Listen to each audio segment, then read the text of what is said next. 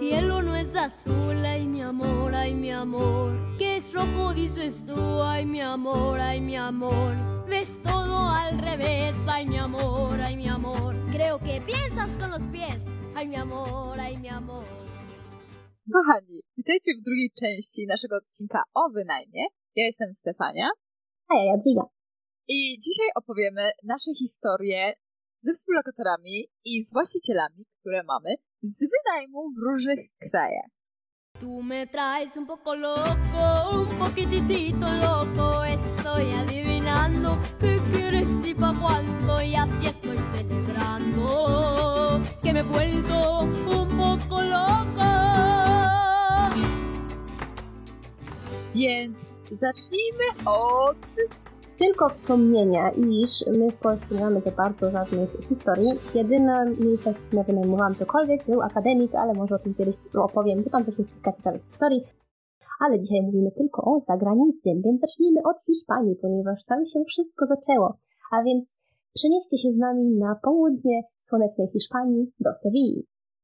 Zacznijmy od tego, że w Sewilli taką rzeczą, która jest bardzo częstą, to przeciekająca klimatyzacja. I zdarza się tak, że ta klimatyzacja tak sobie, właściwie jakieś rury z niej na balkonie, po prostu kapie z niej woda z takiej rury. I na przykład spada do sąsiada balkon niżej. I wszystko zaczęło się, tak zaczęła się nasza historia z naszym sąsiadem z dołu w Sewilli, który przychodził do nas od czasu do czasu z pretensjami o tą wodę, która kapała na jego balkon, co jest zrozumiałe, no ale pan był bardzo, bardzo przewrażliwiony, jeśli chodzi o tą swoją właśnie podłogę balkonową.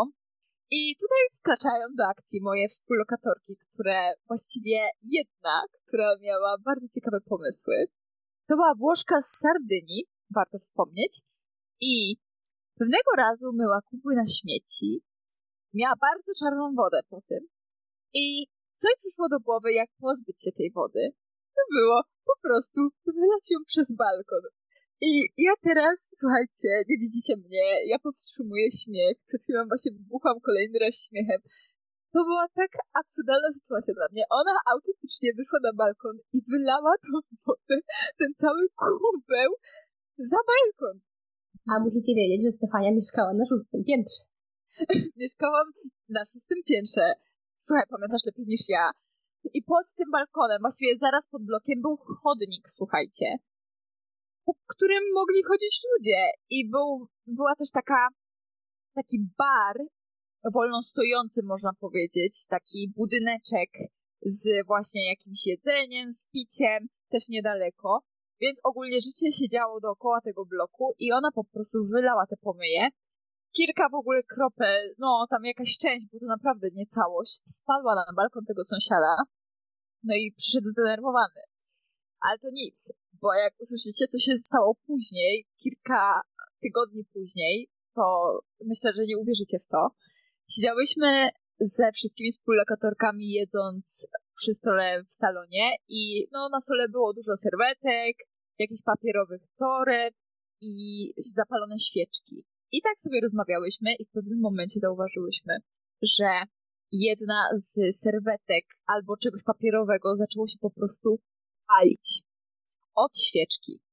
Dosłownie miałyśmy palącą się serwetkę na stole i właśnie ta, ta sama współlokatorka z Sardynii od razu capnęła tą serwetkę, była pierwsza do zareagowania i zanim zdążyliśmy cokolwiek zrobić, wybiegła na balkon i rzuciła to, słuchajcie, z tego balkonu, zrzuciła tą palącą się serwetkę. To był akurat taki dzień, kiedy wiatr był bardzo silny i dosłownie zwiało tą serwetkę na balkon tego sąsiada poniżej, a on akurat stał na tym balkonie i ta, ta paląca się serwetka dosłownie upadła mu pod stopami. Dobra jest ta historia. I słuchajcie, słuchajcie, to był środek kwarantanny i moje współlokatorki pierwszy odruch to był taki udajemy, że nas nie ma w domu. Gasimy wszystkie światła. Gasimy wszystkie światła, jesteśmy cicho. Kilka minut później słyszy się pukanie do drzwi, dzwonek do drzwi, bo sąsiad już przyleciał. No i one przez kilka minut udawały, że nikogo nie ma w domu. I, i, w końcu, I w końcu ta współlokatorka wyszła, otworzyliśmy mu drzwi, ona wyszła się, się wytłumaczyć i no jakoś sprawa się, się rozwiązała, ale to jest faktycznie jedna z takich historii, które jak do dzisiaj opowiadam, chce mi się bardzo śmiać. Nie mogę, nie chcę nawet myśleć nad konsekwencjami, gdyby po prostu troszeczkę w innych okolicznościach to się wydarzyło i może troszeczkę więcej nieszczęścia. Mhm. Powiem ci, że może i dobrze, że ten sąsiad był na tym balkonie, koniec końców. Słuchaj, bardzo prawdopodobne. Jeszcze pamiętam, że to moja druga współlokatorka, ona taka o nie miała, tylko poleciała za tą pierwszą, co to wyrzuciła i tylko obserwowała tą sylwetkę, wiesz, tak się wychyliła za tego balkonu, żeby zobaczyć, gdzie ona upadnie.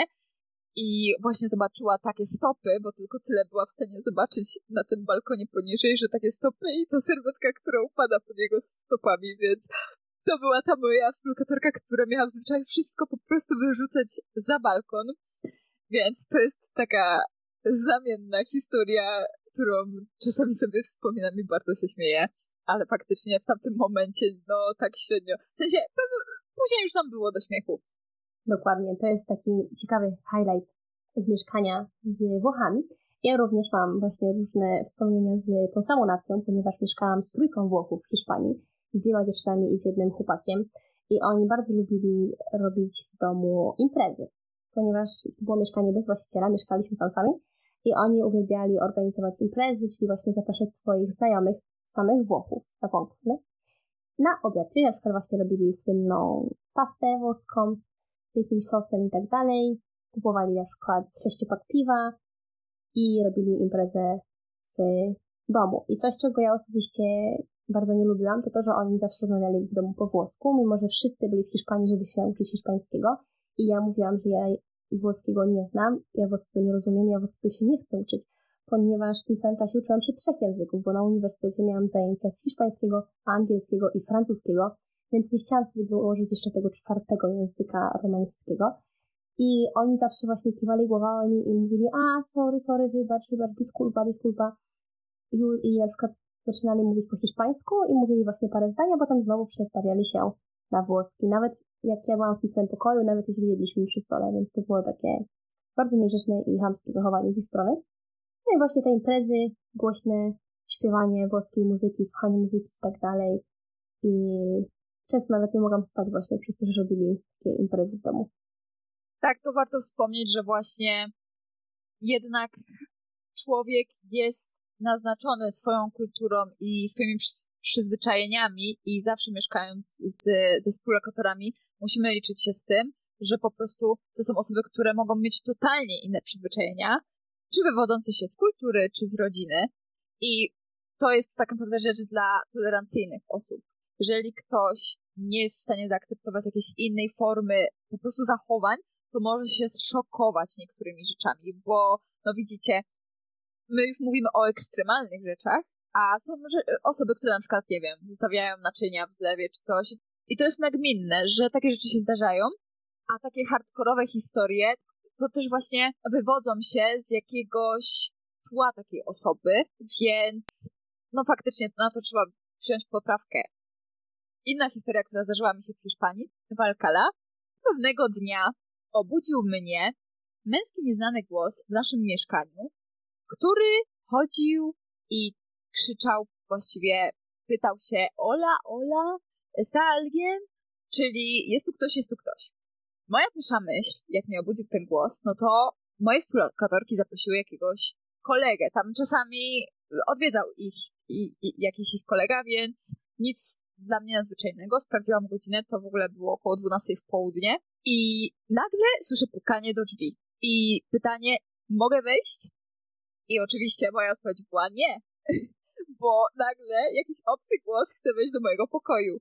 Słuchajcie, ta osoba tak otworzyła te drzwi, wyszła do mojego pokoju. Ja cała rozczochrana w piżamie. Patrzę, a to jest hiszpański policjant, który chodził sobie po naszym mieszkaniu. I zapytał się mnie, wiesz, że drzwi w swoim mieszkaniu były otwarte? A ja. I to była moja cała reakcja, szczerze mówiąc.